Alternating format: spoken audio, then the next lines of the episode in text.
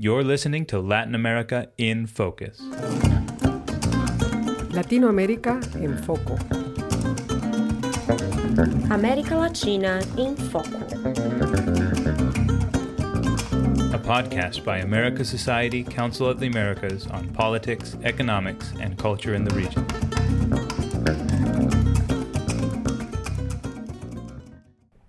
Entre las elecciones de Latinoamérica de este año y a lo largo del 2018 están las elecciones legislativas de Argentina el 22 de octubre del 2017. No serán tan fundamentales como las presidenciales de Brasil y México, por ejemplo, del año que viene, pero igual indicarán el nivel de confianza que tienen los argentinos sobre la administración del presidente Mauricio Macri, el primer presidente centro derecha del país en más de un siglo. Yo soy Elizabeth González de ASCOA Online y hablé con el gobernador peronista del Partido Justicialista, Juan Schiaretti, sobre cómo será esta próxima época de colaboración entre el nuevo gobierno y el movimiento político principal del país. También hablamos sobre su provincia, Córdoba, y los millones de dólares en obras públicas que tiene en proceso. Y bueno, otras cositas más. Muchas gracias, eh, señor Schiaretti, por estar aquí con nosotros hoy. Em, quisiera hablar con usted eh, sobre las elecciones que se aproximan en octubre, empezando con las primarias en agosto. También quisiera hablar con usted del peronismo, cómo va cambiando, el estado de la economía de su provincia y en general el escenario eh, en el Congreso y la representación de las mujeres en el Congreso hoy en día. Bueno, empezando con las elecciones de Mauricio Macri en 2015 fue un cambio bastante significativo para Argentina después de 12 años bajo el peronismo de los Kirchners y antes de eso muchos más años de peronismo. ¿Cómo está cambiando el peronismo en Argentina y cómo ve usted el futuro del movimiento político? Bueno, en primer lugar, eh, fue una etapa que estaba agotada, la del kirchnerismo en Argentina y por lo tanto el sentido común indicaba que tenía que ganar otra fuerza que no expresar el kirchnerismo. Por eso ganó el presidente Mac.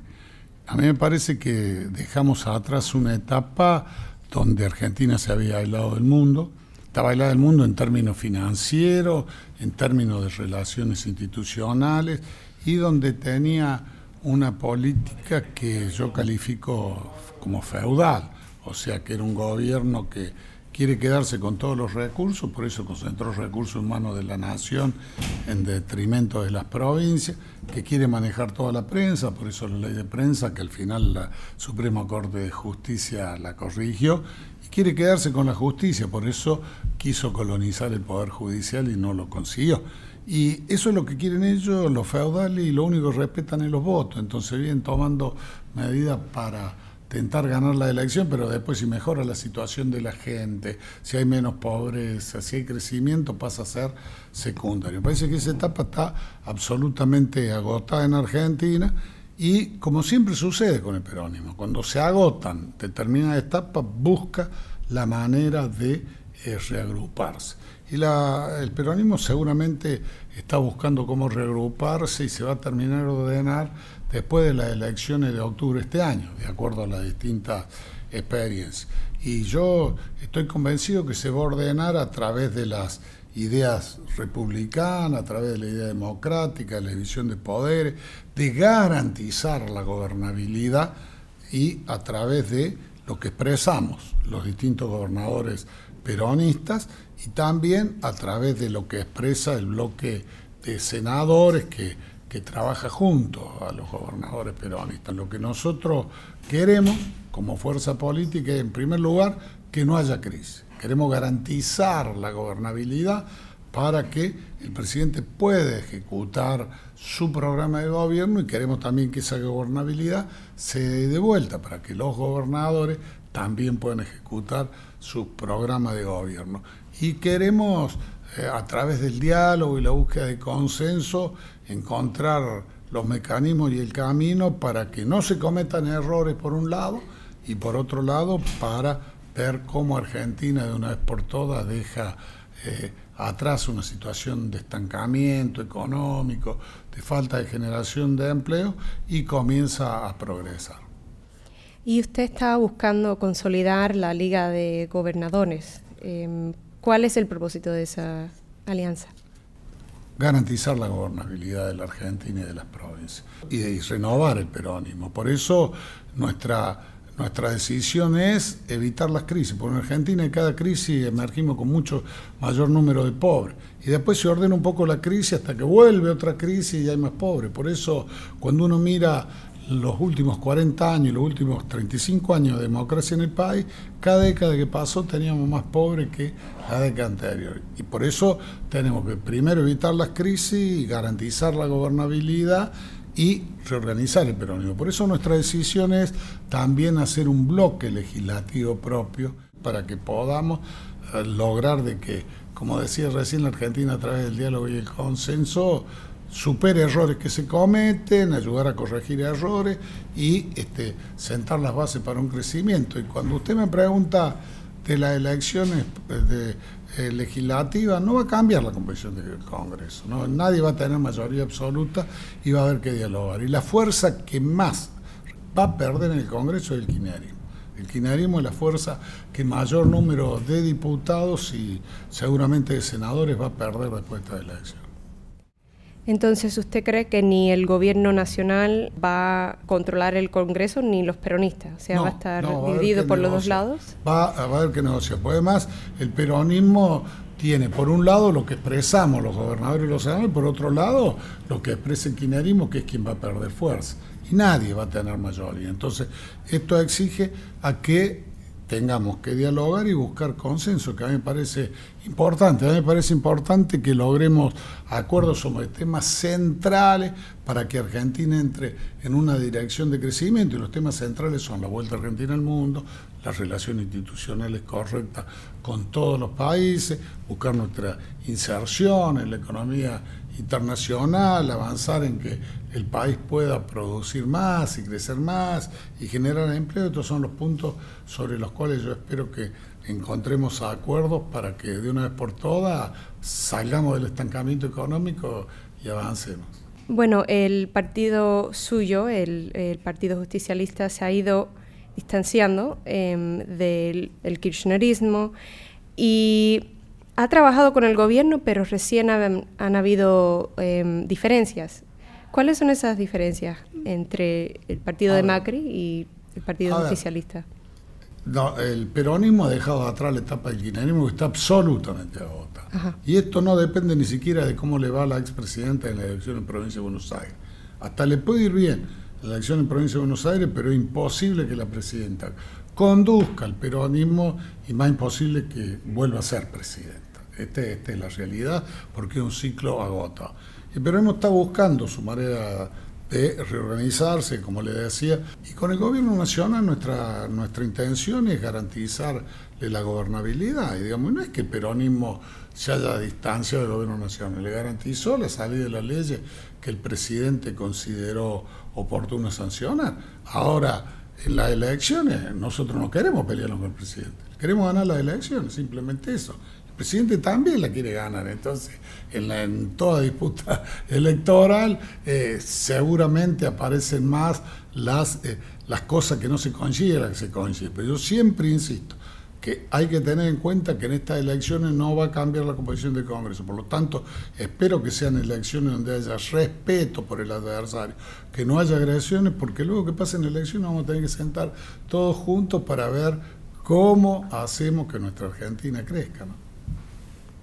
¿Y usted cree que parte de la razón por la cual no va a cambiar el Congreso tiene que ver con el nuevo partido que lanzó Cristina Kirchner, la Unidad Ciudadana?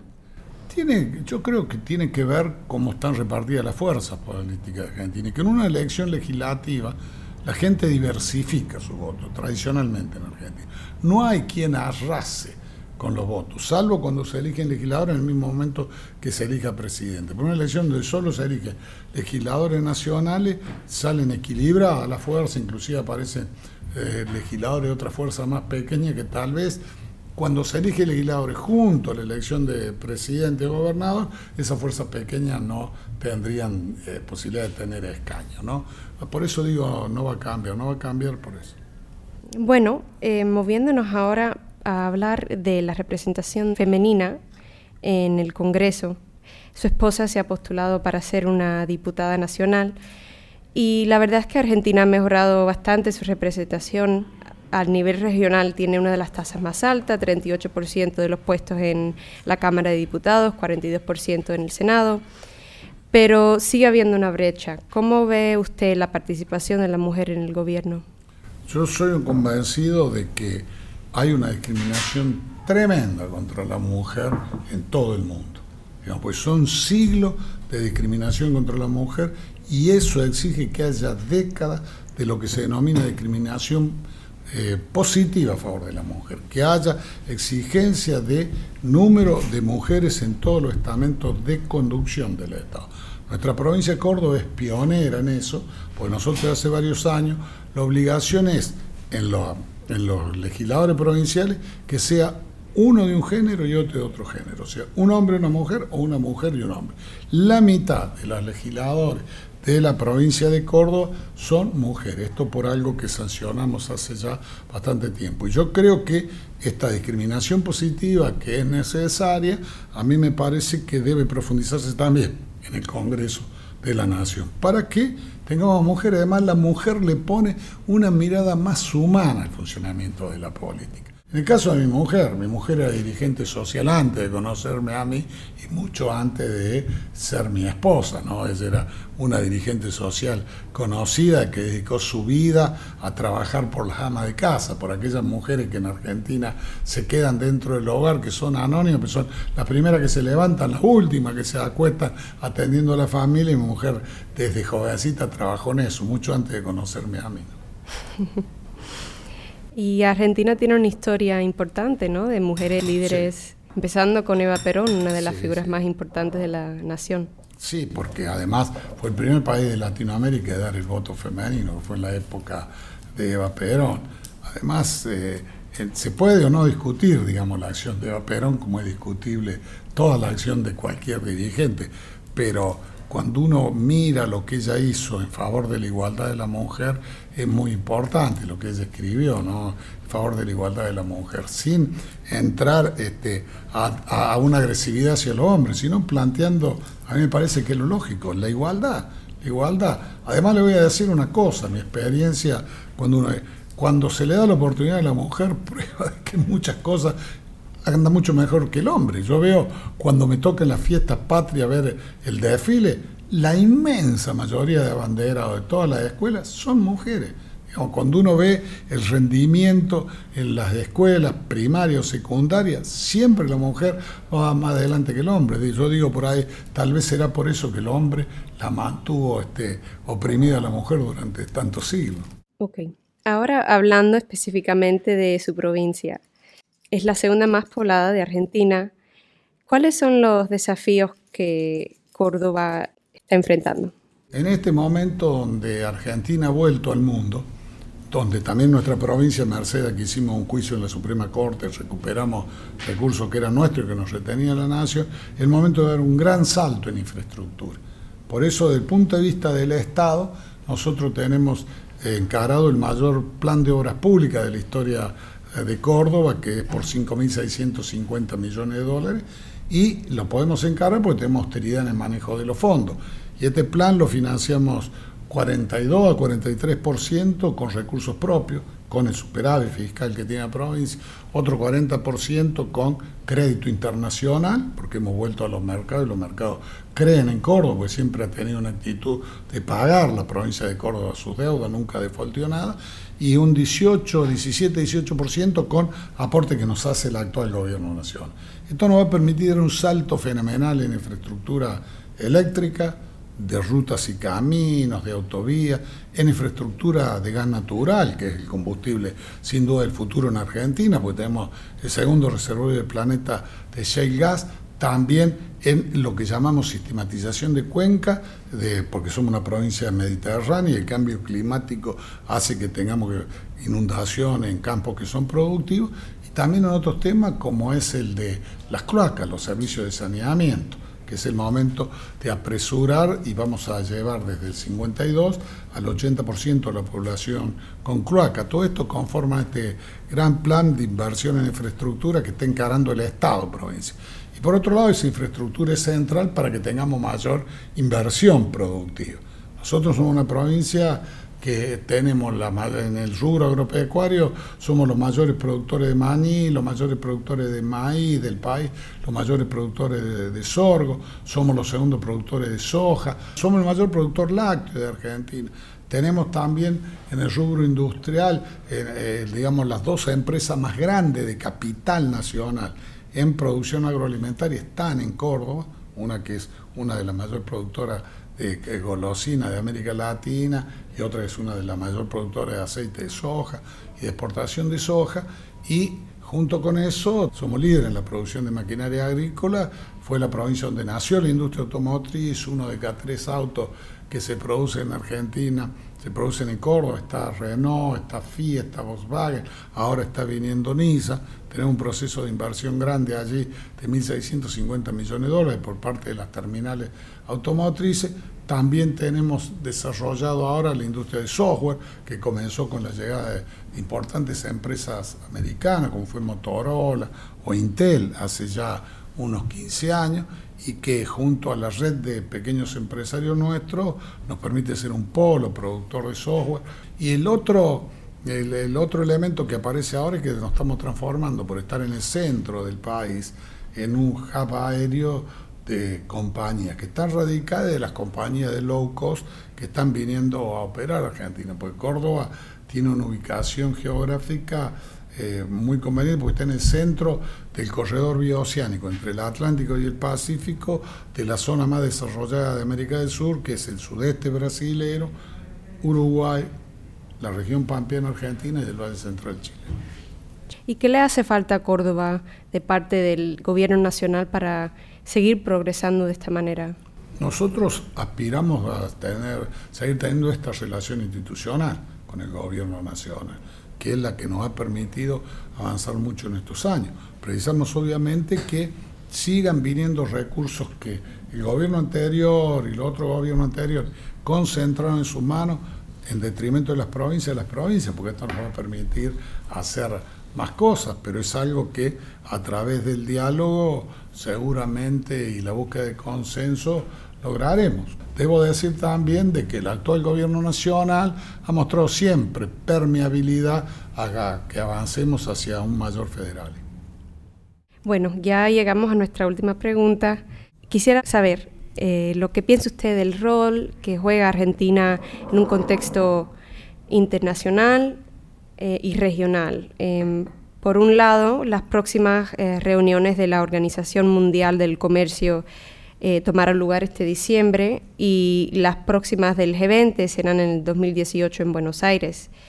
Entonces, ¿cómo ve usted el rol de Argentina en el contexto internacional en ese sentido? Eh, a mí me parece importante señalar que la globalización vino, vino para quedarse y que ya está consolidándose en todo el mundo. Entonces, me parece que esquemas proteccionistas que pretendan aislar a los países del mundo son esquemas que no tienen futuro. Argentina insistiera en aislarse del mundo, como prácticamente lo planteaba el anterior gobierno nacional, seguramente no tiene destino, no tiene futuro.